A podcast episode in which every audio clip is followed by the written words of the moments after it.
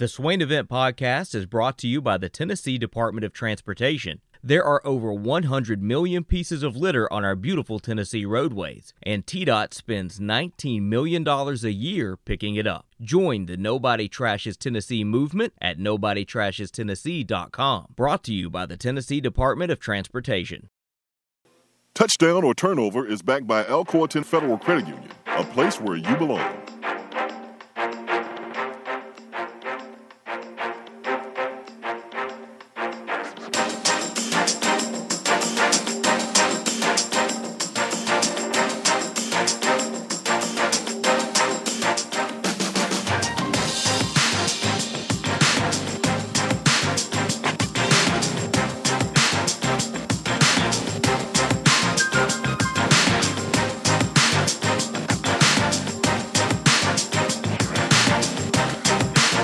Touchdown or Turnover, back by Alcorton Federal Credit Union, place where you belong, better rates and better service. Live here at Beatty Chevrolet, home of the warranty for life, lifetime warranty on most new and pre-owned vehicles. Ben McKee, Jason Swain, Beatty Chevrolet will trade for anything, over 150 vehicles in stock.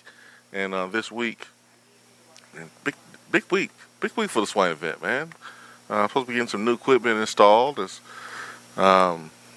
going to make everyone's life a whole lot better and easier. So I'm really, really excited for that. Got everything in last week. And I ain't gonna lie, man, I looked at everything. You was in the studio Friday after the show. I looked at everything. I was like, you know what? I'm about to try to do this. I'm gonna try to do this myself. I took one step outside in minus 25 degree weather. The blizzard hit me right in my face. I said, no. I walked right back out inside. My point is, I opened the box, I tried to hook up one thing, and I was like, nah, I'm gonna let the professionals do this. I'm gonna put this right back in the box. Right back in the box. That's what it felt like. Going outside, yeah, I'm going outside. And then cold air hit you in the face, you go, nah, I'm going back inside. That's what I did with the equipment. Thought I was gonna try to hook it up. You know what, man, I've learned a lot. I've learned a lot about this audio stuff. I'm gonna do it myself. And man, you know exactly what I'm talking about when you got a plumbing job and your wife is like, call Hiller. You're like, nah, I'm going to do it myself, baby. I'm going to do it myself. I'm a man. I know how to do this. I'm a man. Get on YouTube. Let me get on YouTube. I'm going to do this myself. And then you try to do it. Oh, you mess up everything. And your wife is like, you should have let the professionals do it, baby. And that's when you call Hiller Plumbing, Heating, Cooling, Electrical. So sometimes you got to just leave it to the professionals, which is what I'm going to do. So Wednesday, Thursday, somewhere in that range, or maybe even Fridays when everything will be hooked up, unless something crazy comes up. But that's where we are with that. All right, it is time for Touchdown Turnover, back by Alcorton Federal Credit Union, a place where you belong. All right, Ben, college football playoff is set.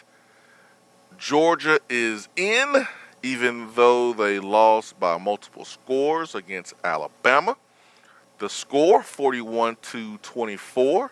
I think it's safe to say that Bryce Young has locked up the Heisman Trophy for this season because he was magnificent, 421 yards, 3 touchdowns, no interceptions. His counterpart was not, and that is why I picked Alabama to win, because Stetson Bennett, even though he had 340 yards, he had 2 interceptions. One was a pick six. I wouldn't even, I was setting stuff up. We watched a movie outside in the backyard, so I was setting things up outside while watching the game through the glass, and I turned around, and Alabama had scored another touchdown, but they were just on defense. And I was like, oh, that means Stetson Bennett threw a pick six. That means He is doing what he did last time against Alabama. He is being the weakest link. And Kirby Smart making questionable calls late in the game. This is what happened last time. But Georgia is still in the college football playoff. Touchdown Turnover, taking off your orange-colored glasses, removing your bias. Should Georgia be in the college football playoff? Touchdown Turnover. Well, I'm glad that you got your wish of Alabama making the playoffs. I feel very happy for you that you could celebrate your home state winning. an SEC championship and having a walk-in to the national championship game here in the playoffs. So congratulations, hey, but man, you ain't qualified to make that joke. I'll say touchdown. Georgia still deserves to be in the college football playoffs. Now, I will certainly listen to arguments that they shouldn't, because I think they are fair arguments. Emmanuel Ocho, I say his last name right? Ocho. Like Ocho Cinco, right? He had a tweet on Saturday night that went viral, and it was pretty much alluding to Georgia not really being deserving of making the playoffs, and Georgia is not a conference champion, and their best win was against 9-3 Kentucky, a Clemson team that I believe is ranked 20th, a Tennessee team that is 7-5 in the first year under Josh Heupel. Those are Georgia's best wins, and you've got Baylor, who was a conference champion, and their best win was against 10-2 Oklahoma. Notre Dame. I think Notre Dame's season was more impressive when you look at the teams that they beat. The SEC East just is what it is, and I hate that we are part of the SEC East, and we have to kind of beat up ourselves to make this case, but it's not impressive to make it through the East the way that Georgia did, when Georgia looks like it did when it finally plays a team like Alabama. So I'll say touchdown, Swain. I do think Georgia still deserves, because at the end of the day, they still were very dominant even against those East teams. But I don't think it's as asinine to hear arguments that Georgia should not be in the playoffs as Georgia media members and SEC media members that work for the SEC network will make it out to be. Yeah, I mean, Baylor's argument is it falls short because they lost to Baylor October the 16th, they lost to TCU. Yes, which is an awful loss. November the 6th. That was an awful loss. TCU's not that great this year, and that's why you can't really take Baylor serious, even though they are the conference champions. I think conference champions is a part of the criteria, but I think when you look at the college football playoff, you want the four best teams in there, and the four best team plus the four deserving teams. And as much as we dislike Georgia, as much as we dislike Alabama, those two teams deserve to be in there. I think they earned their right to be in there. I think Cincinnati earned their right to be there. I think Michigan earned the right to be there. I think those right now are the four best teams. So, yes, touchdown for me. I think they belong in the top four. But I love seeing the arguments against Georgia not being in there. Yes. I really like enjoying them. Yes. I like seeing them. I enjoy seeing them a lot. You mentioned, Ancho there. I enjoy watching his. I enjoy watching other folks who are like, hey, their best win is against 9-3 Kentucky. Well, is Kentucky better than OU? I don't know. I think we beat our chest so much about how the SEC is this and SEC is that, but we are putting that to the side when we are making the argument that Georgia don't belong, by saying that their best win is against a 9-3 Kentucky team. I just feel like it's a little contradictory. But if Georgia didn't get in, I would be happy, to be honest, and I'll be rooting my butt off for Michigan. Yeah, I'm go Wolverines. Go Maize and Blue. Jim Harbaugh has always been one of the best coaches in college football. The criticism of Jim Harbaugh has always been unfair. He is the better of the Harbaugh brothers. I mean, only one won this weekend. Only one is on a winning streak at the moment. But that's a different conversation. And look, I'll be the biggest Bearcats fan over the next month as well. Let's go pull off the biggest upset in college football history. Let's go do it. Let's go Bearcats. Let's go Desmond Ritter. Come on, Luke Fickell. I've always liked you. Come on, buddy. You are 10 times better than Butch Jones. Hey, we're going for the Northerners this week. That's right. I don't really know how to do a Northern accent like Brian Kelly. Family. That's how you said family. I'm here with my family. I need to hang out around Zakai Ziegler more. Yeah, that's a whole nother. That's northeast. Yeah, that's northeast. That's northeast. That's a whole nother accent. Like north is just proper. I mean, it's just that's all. That's the big difference there. But go Northerners. Go Maize and Blue. You go to any restaurant in Michigan, they don't serve sweet tea. It's weird, but whatever. We going for you. We rooting for you. Sweet tea's overrated, anyways. Overrated, chili, but we still are rooting for you, anyways. What are your early thoughts on the Georgia Michigan game? I'm really intrigued to see how Georgia responds. Was Georgia getting beat up in the trenches just a bad day, or was it truly indicative of them being overrated? Because that Alabama offensive line has not played like that in a month and a half, Swain. I mean, I was absolutely stunned that Alabama's offensive line played the way that they did. Because a week ago, they couldn't block me or you coming off the edge. I mean, they were awful against Auburn. And then here they are against a bunch of NFL talent, and they're blowing them 5, 7, 10 yards off the ball. I mean, it was crazy how much time Bryce Young had. The running game with running backs that are beaten up for Alabama, they were running all over Georgia. I mean, I was stunned, and I don't think Michigan has the perimeter players or the quarterback to beat Georgia, but they're a physical football team, so I'm interested to see how Georgia responds to getting beat up against another really physical football team. Michigan, you know, they have two quarterbacks. One's a youngster who's more mobile. I mean, they used him in the Michigan State game and used him at the worst time. That's literally how they lost. They fumbled on the last possession there. The freshman quarterback was in, but he had a pretty good day against Michigan State. So Michigan does have two quarterbacks. They can go two quarterbacks if they need to. Michigan runs the ball very, very well, and Michigan has the best pass rusher probably in the country. And Aidan Hutchinson. So he is Michigan's all-time leading sack leader.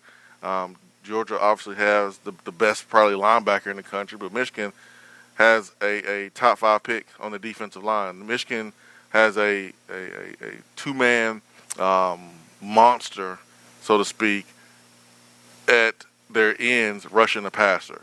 So they're really, really good at getting to the quarterback. So for Georgia, how will they be able to protect Stetson Bennett? Or is this now a time that you look at J.T. Daniels, because Stetson Bennett proved that he can't win the big game. He threw two picks.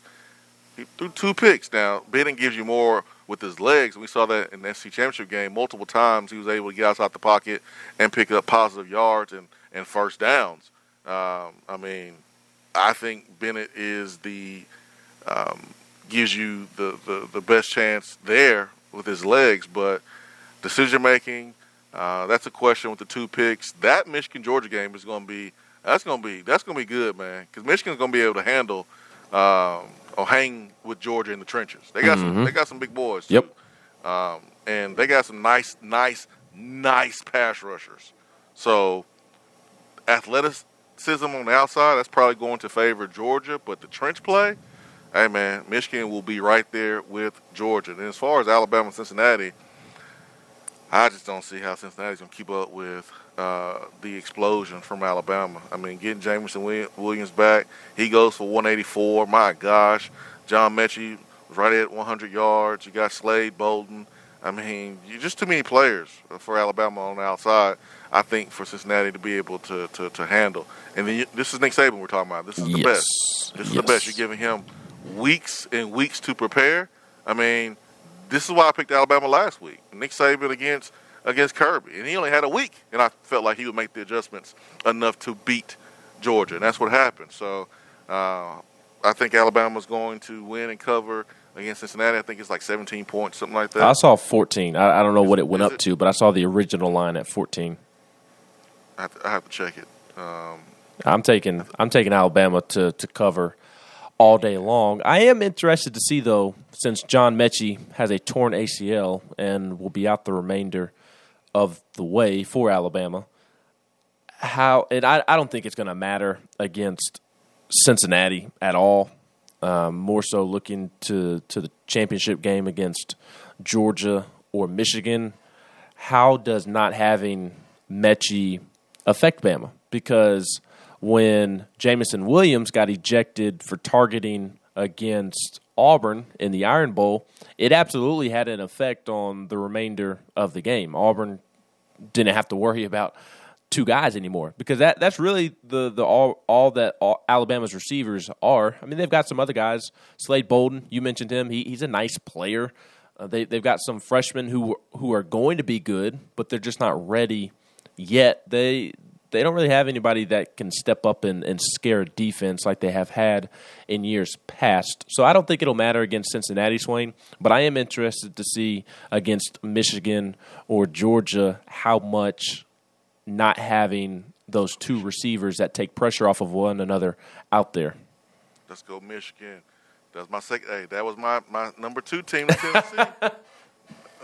Let's go. Let's go Michigan. That maize and blue is so beautiful too, man. I love the blue. What, the Jordan logo? I mean, it looks absolutely beautiful. Michigan makes the Jordan logo look better than any other school besides North Carolina. Sorry, C-Mac. It's just true. But David Ojabo and Aidan Hutchinson, they have combined for 24 sacks on the season. They're fun to watch. Aidan Hutchinson broke Lamar Woodley's sack record there in Michigan for career sacks. So he's number 1. And then David Ojabo is in the top 5 or 6 too. Both of those guys play on the defensive line for Michigan. So I'm telling you, Georgia will have their hands full with number 97, Aidan Hutchinson, whose father played there, and his father had the record, and then David Ojabo, who's number 55. They will have their hands full with those dudes. But let's talk about a bowl game that is more important, and that is Tennessee's bowl game, because Tennessee is going to the Music City Bowl to play against the Purdue Boilermakers. And earlier this season, Purdue has been labeled as the Spoilermakers because they have beaten teams that were favored. They beat Michigan State. They beat Michigan State earlier in the season. Boilermakers have also, in previous seasons, beat teams like Ohio State that came in ranked higher. When you look at Purdue offensively, this is going to be a nice matchup between Tennessee and Purdue. Like this can be a really fun game. Like people look at like the logo and say, "Oh, well, that's a basketball school," and it's Purdue. It's not that prestigious, logo on the side of the helmet that you can possibly get a win against, like a Penn State, something like that. But Purdue's offense, y'all, they got a receiver over there. Ooh, David Bell, who was a finalist for the Blitnikoff Award, which is the best receiver in college. The dude is good. He's a junior, wide receiver. He's number 3. And then they have a quarterback that he's not mobile. Now, he is not going to beat you with his legs. I mean, he is a statue, which bodes well for Tennessee. Ben, this is great. You go look at Aidan O'Connell's numbers rushing on season, it's like negative. He does not run the football. He is not mobile. He can throw the football. Or is he accurate from the pocket? No Alante. What'd you say? No Alante. Yeah, exactly. So, I mean, O'Connell is, he leads the Big Ten in completion percentage. So their quarterback, he does do that. He does do that very, very well. So this game, guys, just because it's in Nashville, this is going to be one of the better games, I think, in bowl season, because this game can put up, 40 points each team, possibly, because you're going to be without Alante Taylor and offensively, they put up points. They don't run the football, which means they're going to be one-dimensional, which gives guys like Brian Young opportunity to get back there and make some plays. And, you know, our defense really good tackles for loss. So they're not balanced, but they are pretty good throwing the football. All right, let's get to the phones, and let's get to Mark. Mark, good morning.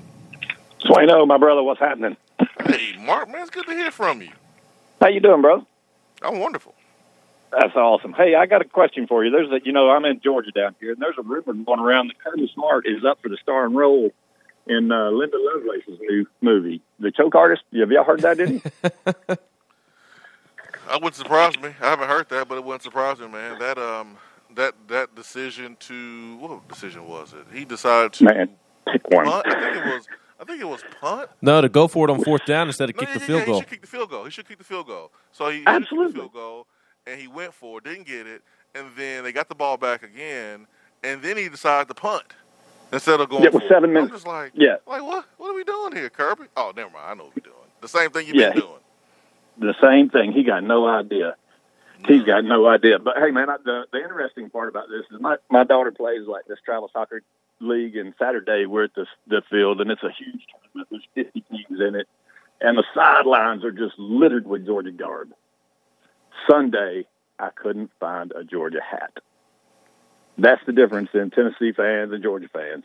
We can take a beating, brother. Bring it on. Go Vols, baby! I guess that's the way to look at it. I was going to ask Mark if you heard any barking Saturday either. I know I heard a lot of barking while I was watching College game day Saturday morning. I couldn't do it, man.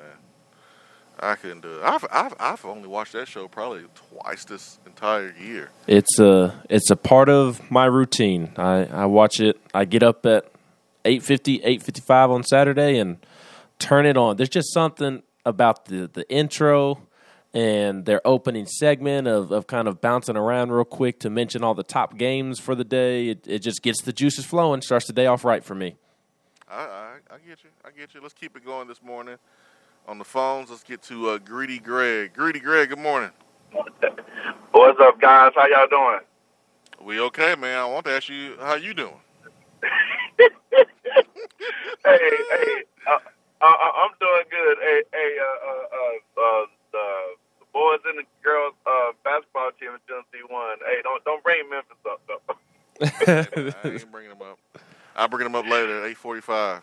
Tomorrow. Okay. Hey, I have a quick question, though.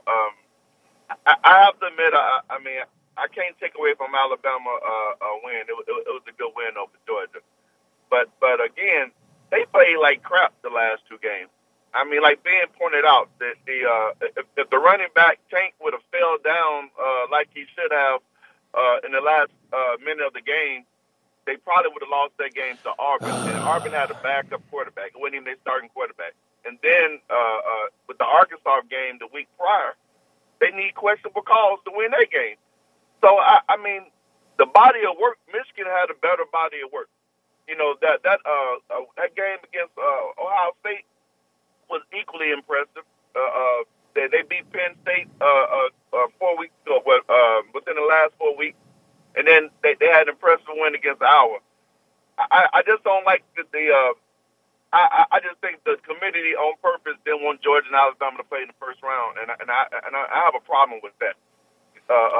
I mean, Alabama played like crap the last month, and then they had one great impressive game, and then they jumped Michigan, who was already 2 in the playoff rankings. I thought that was wrong, and it was typical college football, wanting Alabama, and Georgia to basically play in the championship, because Alabama basically gonna have a cakewalk in the first round now. So that's all I had to say. I want to see y'all comments on that. You know what, Greg? I mean, I like the point that you're making. I mean, you look at Michigan's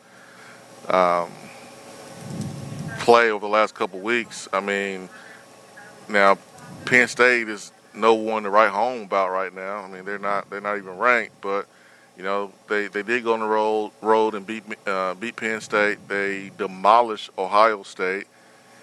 They have been playing better. than Alabama recently. They've just been playing better. Simple as that. So there's a case that could be made that Michigan should be number one, and Alabama and Georgia should be at 2 or 3 and just play again. Play again in the semifinals. What's more impressive, Alabama beating Georgia or Michigan beating Ohio State? Well, Alabama beating Georgia, but I think the way Alabama has been playing for the last month leading up to that game makes Michigan more qualified, I think, to be number one, because Michigan had a great game against Ohio State, who at the time was, ranked 2? 2 or 3? 2 or 3. Yeah, so I just – if we're making it about the eye test, and if we're making it about – how you play week in and week out, and who you play and beat. I think when you weigh all of that and mix it all together, I think Michigan has a slight edge over Alabama, especially in the last 4 or 5 weeks of the season. Yeah, the reason I ask what I ask is because I think wins matter more to the committee, and I guess they view beating the number one Georgia Bulldogs, even though they didn't look like the number one team on Saturday, I guess they view that as more impressive than beating Ohio State. Because I agree with you. I do think Michigan has passed the eye test more than Alabama the last month or so. Yeah.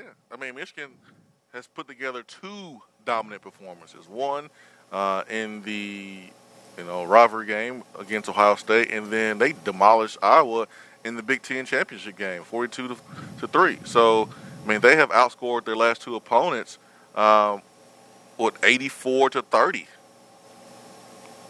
I would go Michigan number one, but that's just me. I thought Greedy brought up a good point there. Let's go back to the phones and let's get to Justin in Florida. Justin, good morning, sir. Hey, good morning, guys. How we doing? What's up? Not much. Yeah, I definitely agree with that last caller. Michigan's case for number one is pretty strong with the way they've played over the last month. Alabama definitely pulled it together for that last game, but I don't know. The last month that they've played definitely isn't as consistent as Michigan. But question for you guys: When do the NFL draft grades come out? Does anyone know? And I'm asking because when we might know official decision on Hooker, whether he's staying or going. I do not know that answer. I think when you submit your evaluation, I don't know how much time it takes to get back. I don't know if it's a thing where everyone gets their evaluation back from the NFL at the same time, or it depends on when you sent it in of when you get it back. I'm not really sure exactly when, and I'm pretty sure you're asking this because of Hendon Hooker. I'm not really sure when he's going to get that back. Gotcha. But I can ask. Okay. Yeah, it's just more curiosity thing. Especially going into this bowl game, we're going to need as many hands on deck. I mean, we're already out, our number one corner in a game that's probably going to see a lot of pass attempts by Purdue. And, I definitely would feel a lot better rolling in there with Hooker in shotgun than, say, maybe like a Joe Milton. But one last thing I wanted to throw out there. When's that official narrative going to come down about Kirby Smart and not being able to handle a quarterback room very well? Because I am shocked he left Stetson Bennett out there for the entire 4 quarters. I'm actually kind of surprised that, as the season went along, he didn't get JT Daniels at least some snaps, get him ready. You look back at Kirby's past and having Justin Fields walk out the door, having what's his name? What's that big kid, the kid with the big arm that went to Washington? Who's Jacob Eason. Jacob Eason. Thank you. I always forget his name. But having him walk out the door because you want to settle with more the game manager type and Jake Fromm. It just seems like they keep coming up short in the big stages, and you can point a lot of fingers to quarterback when they've got, you know, an entire roster. They got a defense, they got some wide receivers, they got a running game. It's amazing more people haven't drawn light to that. But I'm going to hang up and listen to the rest of the show. Appreciate your all's work. Take care. All right, thank you, Justin. So I'm not surprised that Kirby stayed with Stetson Bennett, because I know that Kirby knew that even with losing this game against Alabama, that they would still be in college football playoff and they would still have a chance to win national championship. And you let him finish the game, and if he wins it, great. If he doesn't, then that will tell you, if you don't win, and he's a big reason why, all right, now we need to maybe go with JT. I'll be more surprised if JT is not in there in the semifinals, if he's not playing. Arm-wise, he gives you more, but you lose with his legs. But he's accurate, though, man. That throw that Stetson Bennett tried to make to tight end, which, man, that boy right there, he will not be there for 4 years. That best tight end in the country already. Already he's the best tight end in the country. But, the tight end obviously messed up. Brock Bowers. But yeah, Brock Bowers messed up. He didn't, cross the defender's face on the crossing route. Tried to stop, and I don't think they have that in their offense where you're able to kind of choke it down on a crossing route like that. You kind of got to cross that guy's face. But Stetson shouldn't even threw it over there anyways, to be honest. He should have got off of that and went to your next progression or ran the ball. So two bad mistakes for Stetson Bennett that cost Georgia the game. Knowing that, because this is the second time this has happened, once last year against Alabama on the road, and then Saturday in the championship game. If I'm Kirby Smart, I'm looking at JT Daniels, and maybe I'm putting him in. That's how I'm looking at it. Yeah, I don't think Stetson played as bad as everybody's making him out to be. I think he's an easy scapegoat. I thought the biggest issue was the defense didn't live up to the hype. The Georgia defense, particularly the Georgia defensive front, got punked. I mean, they looked awful on Saturday. Jordan Davis, I mean, some of the clips going around of him are embarrassing. And he lost money on Saturday. And again, like I said earlier, that's against an Alabama offensive line who couldn't block anybody the last month of the season. So I don't think Stetson Bennett is a championship-level quarterback at all, and he had his mistakes on Saturday. Not trying to say that. I just think the bigger issues were on the defensive side of the ball. In the first half. Yeah. In the first half, it was defense. Second half, it was Stetson Bennett and that offense. You can't score 7 points in the second half of a football game, in a championship game, and expect to win. I mean, Alabama – they only scored 10 points on offense there in the second half. So defense made adjustments. Defense handled their business. They didn't do it in the first half because, Jameson Williams, goes for 184, and, Alabama's offense has some explosive plays. And that's very uncharacteristic from, Georgia allowing that. But they settled in the second half. You didn't see a bunch of that stuff, man. It was about Stetson Bennett. It was about that offense. And they just could not get it going. They just could not. He's not a championship-level quarterback. I mean, it's as simple as that.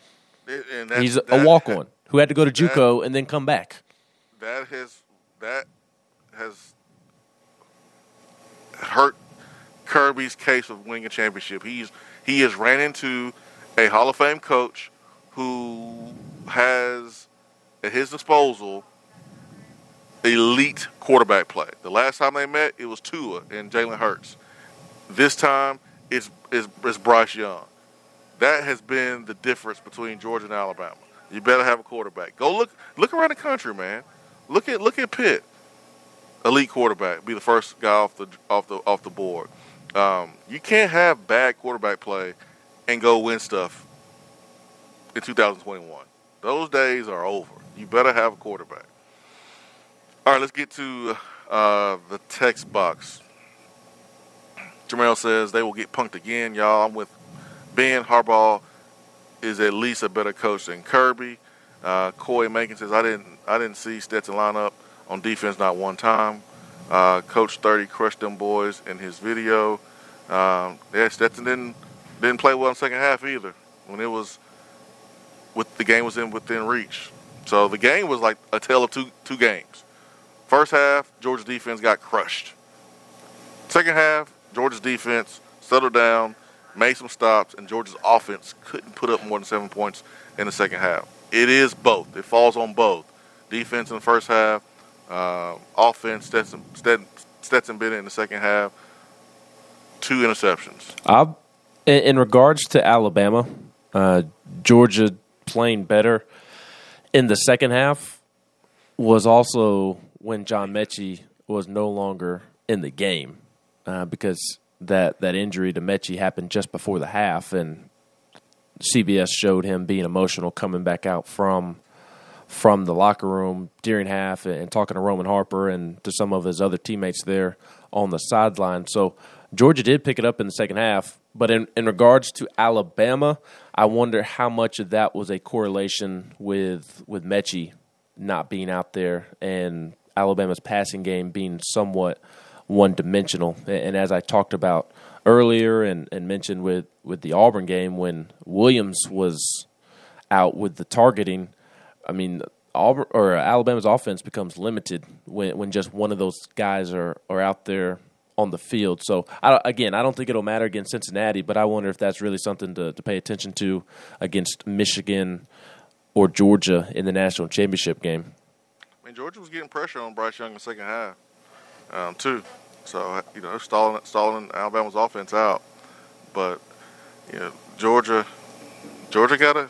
They can't be stacked on offense. They gotta put up points, and they didn't do that, man. Stetson Bennett had his worst half of the season, and they had to play a four-quarter game. Georgia didn't have to play a four-quarter game for any part of the season except for like Clemson, and Alabama has been in some tough games late. So maybe that experience helped them be able to play in the fourth quarter when usually Stetson Bennett's on the sideline, taking off his tape in the fourth quarter because they've blown teams out. When we get to the text box, Vol, Grizz, Cubs, has noticed Ben didn't mention Nolan. You keeping a secret or what? You talking about Walter Nolan? Listen, if you're talking about Walter Nolan, we just ain't thinking about Walter Nolan right now. I speak for myself. I'm not thinking about Walter Nolan because he's committed to Texas A&M, and I don't know if Tennessee really has a shot or if Tennessee wants to, play those games with this recruitment. Ben, if you want to mention anything about Walter Nolan's trip here, this trip down the street this weekend in Tennessee, man, you're more than welcome to do that. If not, I'll move on to the text box. Yeah, I mean, I don't think there's much to add. I mean, I do think it's significant that he made it over to campus. Congrats to Powell for winning a state championship on Friday night over Page and what looked like was a heck of a game there in the second half. I did not watch it. I just saw comments there on social media.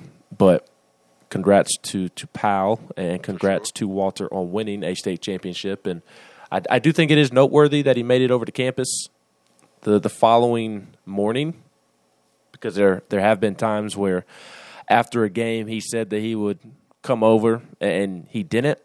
So sounds like Josh Heupel was doing his best to recruit Walter on Saturday and this weekend. And Tennessee is still swinging, and I think that they should keep swinging because Walter has the potential to be a great football player. But as you alluded to, Swain, as you and I have talked about a bunch over the last couple of weeks. I mean, I don't think Tennessee's going to be devastated if Walter does end up signing with A&M. It would be a great pickup, a great flip for Tennessee, but I don't know that they'll lose any sleep, as we have talked about ad nauseum, if he were to stay at A&M. But they're still trying to swing, and I do think it was noteworthy that he made it over to campus this weekend. It's just really hard to get a read on Walter because his interest has depended on the day of the week. Hollow Rock Vol says, what are your thoughts on Javonte Payton's comments on the Music City Bowl? Javonte is not thrilled about playing ball in Nashville. And he tweeted out, yay, Music City again, with a emoji that will signify that he's not necessarily thrilled about it. And my question is, why y'all in his mentions? Like, why y'all in his mentions? He's from Nashville. He probably doesn't want to go back home. He probably wants to play somewhere else. It doesn't mean that you need to jump in his mentions. Like, you people, use your brain and think a little bit before we hit send. Understand where the young man's coming from. He played in the Music City Bowl. And he's from Nashville. Like, he's from Nashville. He's played in this thing already. He's going back. Like, okay. Yeah, we should. We happy we're going to a bowl. But Javonte was just on this team for one season. He played there already, and he's from there. Going to a bowl game for players is experiencing a new city, seeing things that you haven't seen before. When you go out as a team together, like I remember when we went to Tampa, we went to Dallas, like going to, you know, the Mavericks game and going to team outings. Those are things that we did I've never done after playing ball. But Javonte, everything they're going to do in Nashville, he probably is already done. It doesn't require people to get into his comments, to get into his mentions, and then force him to have to come back with a tweet saying,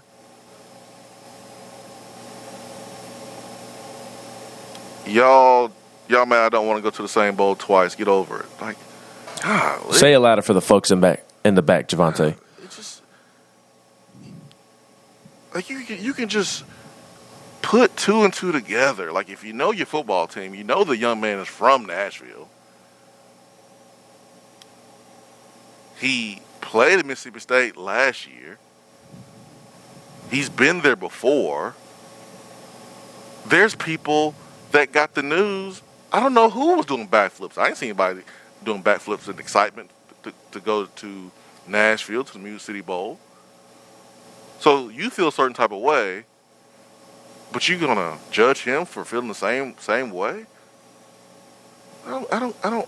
That's why I don't get Twitter sometimes, man. I really don't. Like, sometimes you don't have to push in. You just don't have to. Well, and so understand. There are people. The young man's talking about mad about going to the Music City Bowl. Why?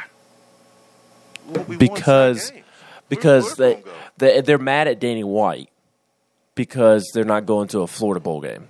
We're mad at Danny White now? Yes, because he didn't push hard enough to get the Tax Slayer Bowl or the Gator Bowl.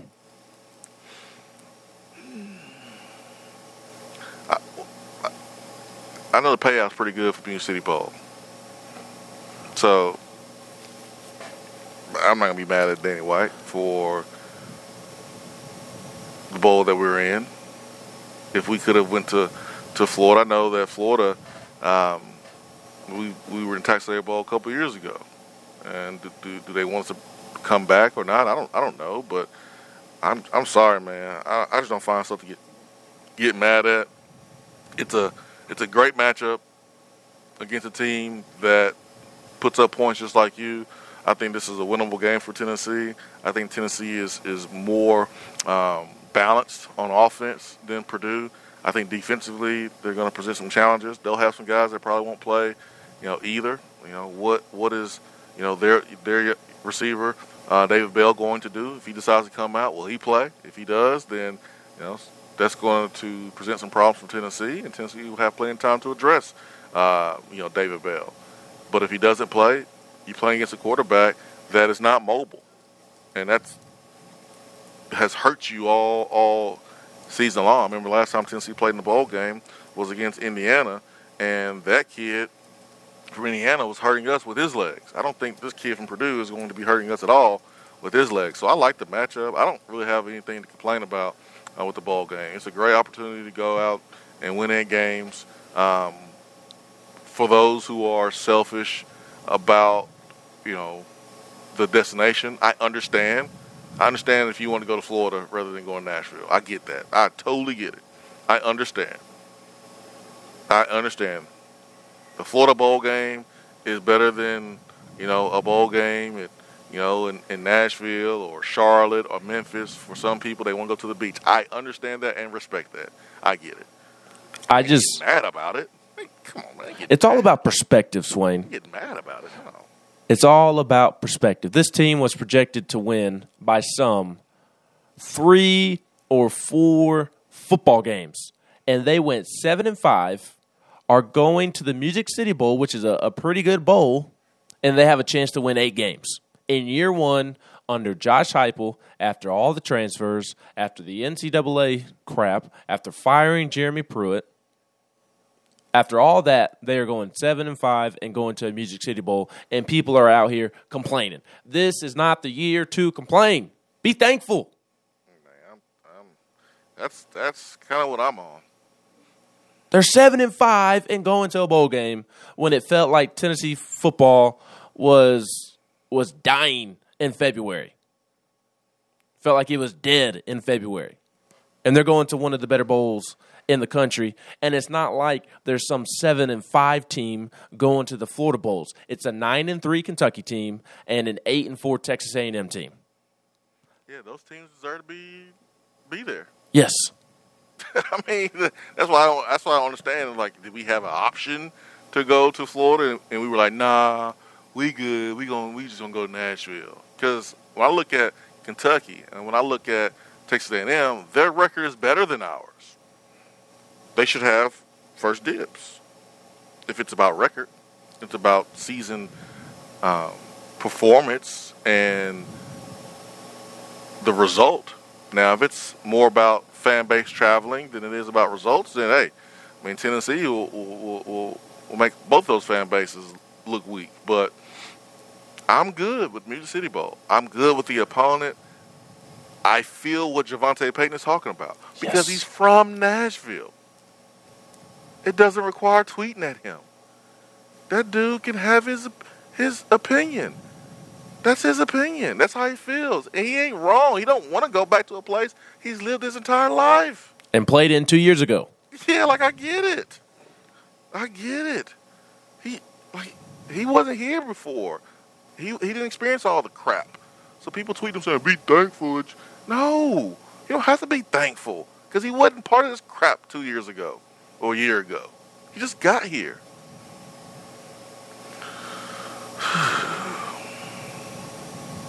Well, Cade Mays is happy about being in Nashville, though. What's that? That was Cade Mays is happy about being in Nashville. That's where he wanted to go all along. Is he going to play? I don't know. I hope so, because they have a first-round potential defensive end edge rusher. Could really use Cade Mays in this one. I don't know, man. I don't know. We got one Tennessee Prime that we got to do. When are we doing that? All right. We haven't had the Tennessee Prime board meeting yet, so I'm thinking soon. I'm not sure if it's going to be tomorrow or not. So maybe next Tuesday.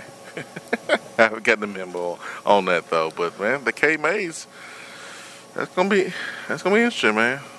That'll be interesting. All right, let's get to Mac. Mac, good morning. Hey, I just want to say this. I went to all 3 days of the state championship games down here in Chattanooga, right? Mm-hmm. And all I want to say is this: everybody that's all about the stars and the rankings and all that stuff for players. I'm not saying no names. Mm-hmm. I know you're going. You might want to watch these dudes play before you get mad that we ain't getting them. Don't watch highlights. Go watch a game. And then see if you still. That's all I got to say. I'll let y'all talk about it. I feel you. Yeah, I feel you, man. Those stars you got to take with a grain of salt. Those stars. A lot of it is projecting where a player's going to be in 3 or 4 years. Some of it is not so much of where they are right now. You got to take it with a grain of salt. You really do. Thanks for the phone call. Colorado Vols. So let's talk about Kenny Chandler ripping Colorado apart. Oh, we did.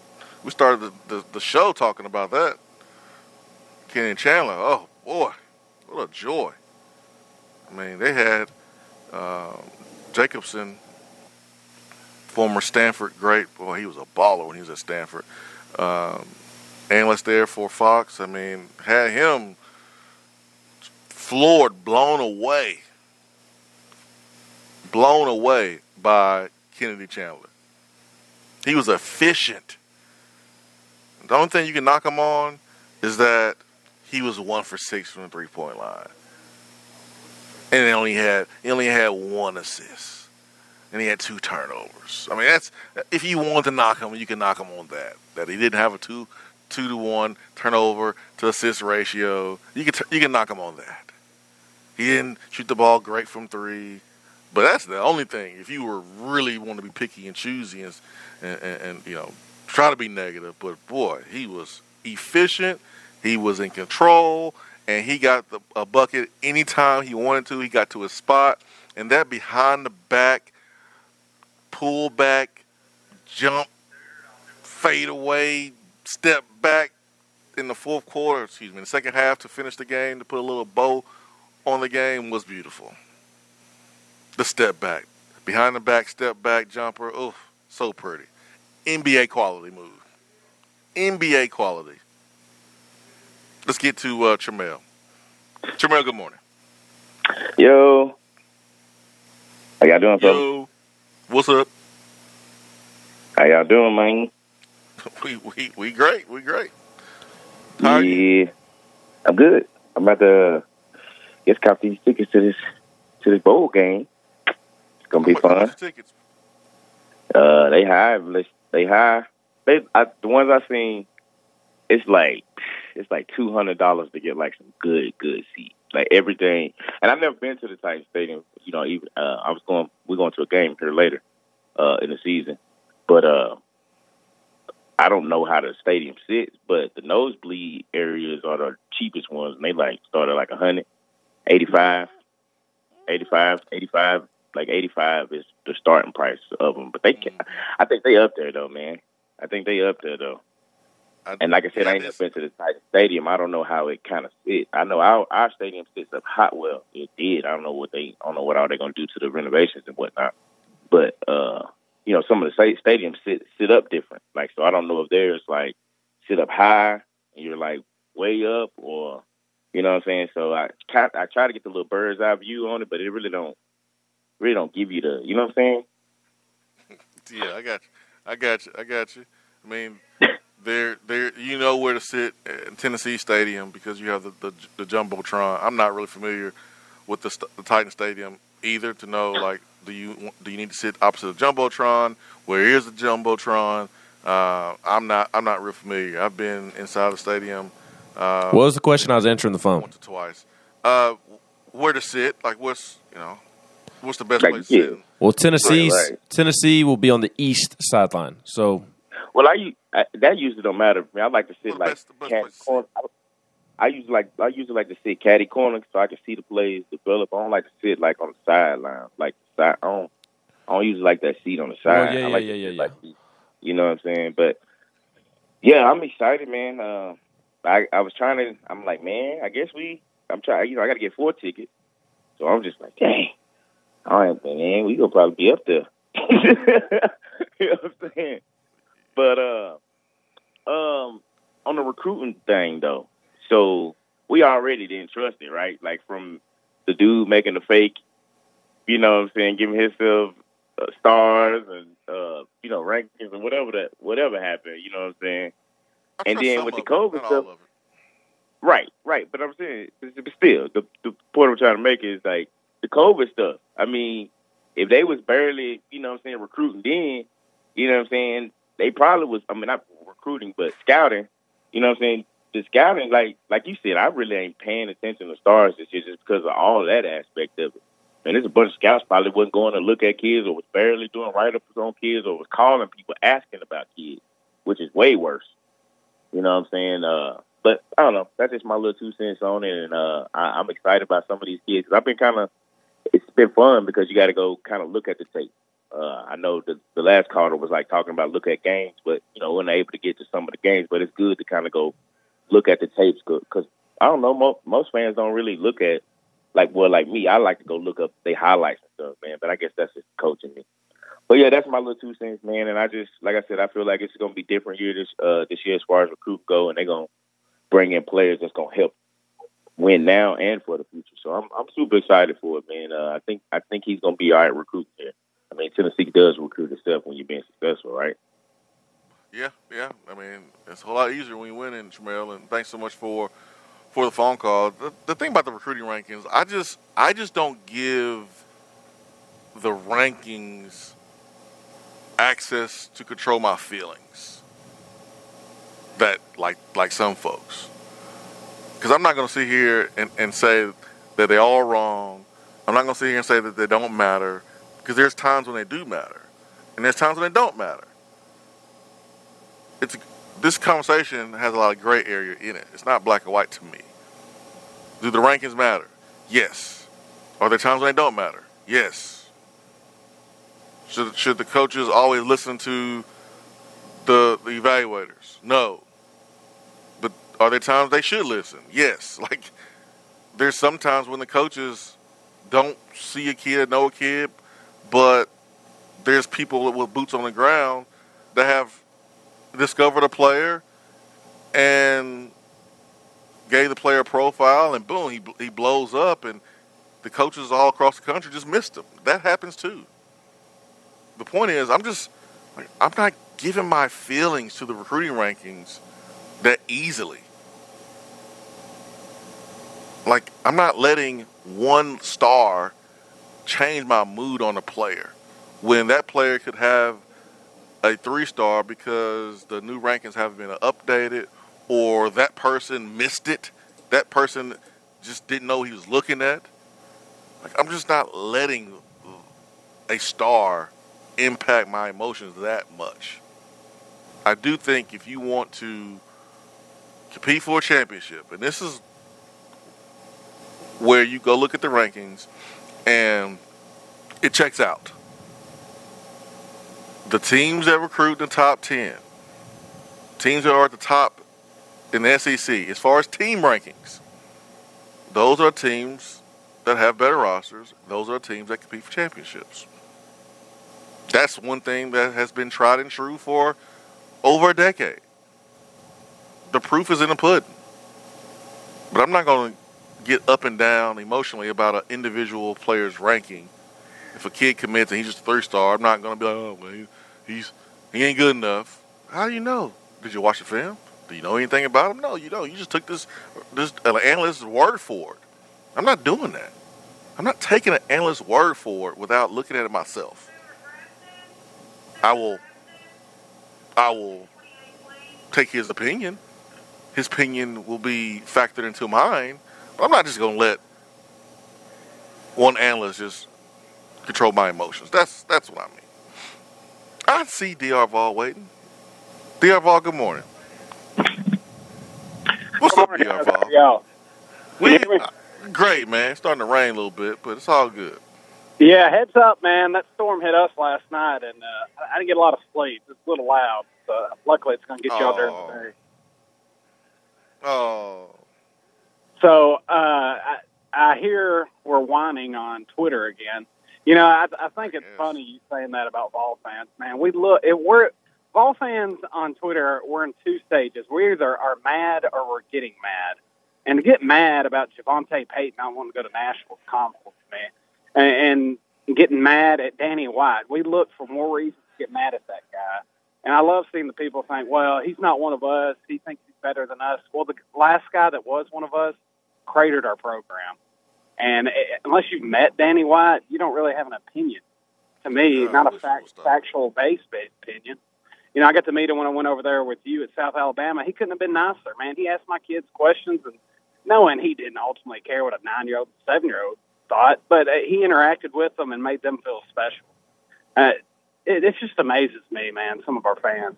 Well, it doesn't surprise me I'm going on a rant. It doesn't surprise me that we tweeted at Javonte. We've got fans and listeners of this show that will tweet and DM recruits, which is ultimate cringe to me.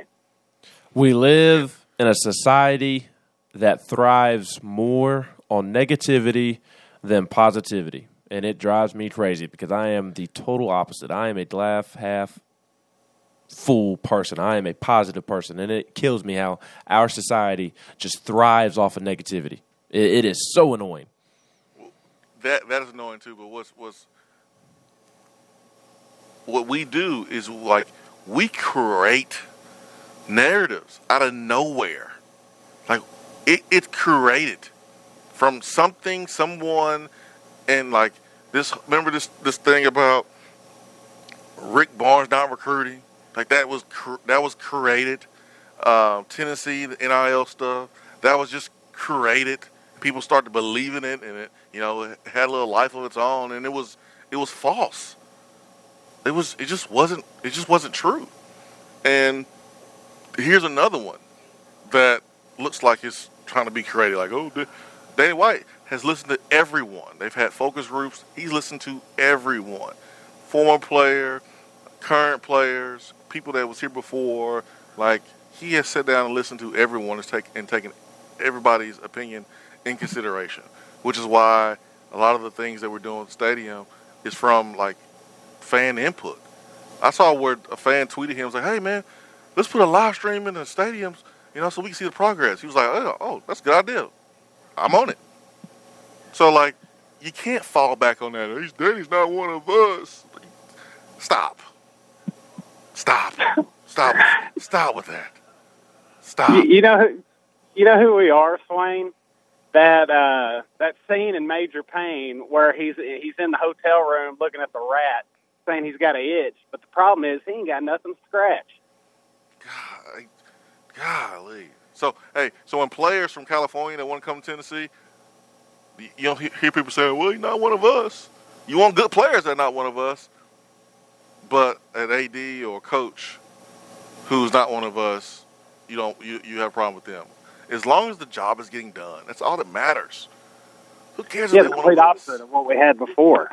Yeah. When you win and you do a good job, you become one of us more than anything else.